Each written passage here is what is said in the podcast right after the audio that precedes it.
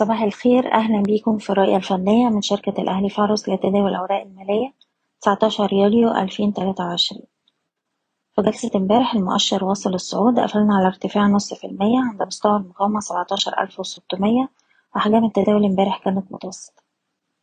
مستوى 17600 ده بيمثل نسبة ارتداد 61% من موجة الهبوط الأخيرة وبالتالي تأكيد كسر المستوى ده الأعلى هتبقى إشارة على استمرار الحركة الصاعدة واستهداف مستويات التمنتاشر ألف والتمنتاشر ألف ومتين مازلنا بنتوقع استمرار المحاولات لاختراق المستوى ده الأعلى خاصة لو قدر السي آي بي يتجاوز مستوى الواحد وخمسين ونص الأعلى.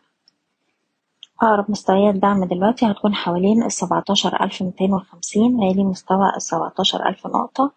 وبننصح بالاحتفاظ على الأجل القصير ورفع مستويات حماية الأرباح لأقل مستويات اتسجلت الأسبوع اللي فات حسب كل سهم على حدة وبالنسبة للأسهم نبدأ بسهم القلعة السهم بيستهدف مستويات الاتنين جنيه خمسة وستين والاتنين جنيه خمسة وسبعين. وده طول ما إحنا محافظين على مستوى الدعم بتاعنا الاتنين جنيه وأربعين قرش.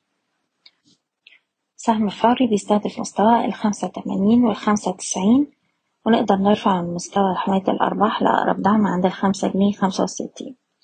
مجموعة طلعت مصطفى السهم مازال ليه مستهدفات عند التسعة ونص والتسعة جنيه خمسة وتمانين.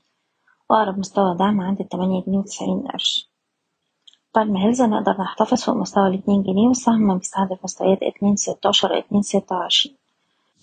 سهم مدينة نصر نقدر نرفع حماية الأرباح لأقرب دعم عند التلاتة جنيه خمسة وأربعين والسهم مازال ليه مستهدفات عند التلاتة ستين تلاتة سبعين.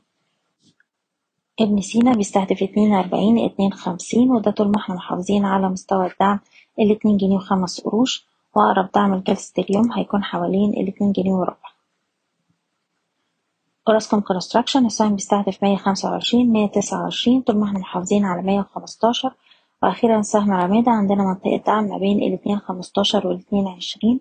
نقدر نحتفظ طول ما إحنا فوق المنطقة دي ونستهدف مستويات الاتنين خمسة وتلاتين ويلي مستوى الاتنين جنيه خمسة وأربعين.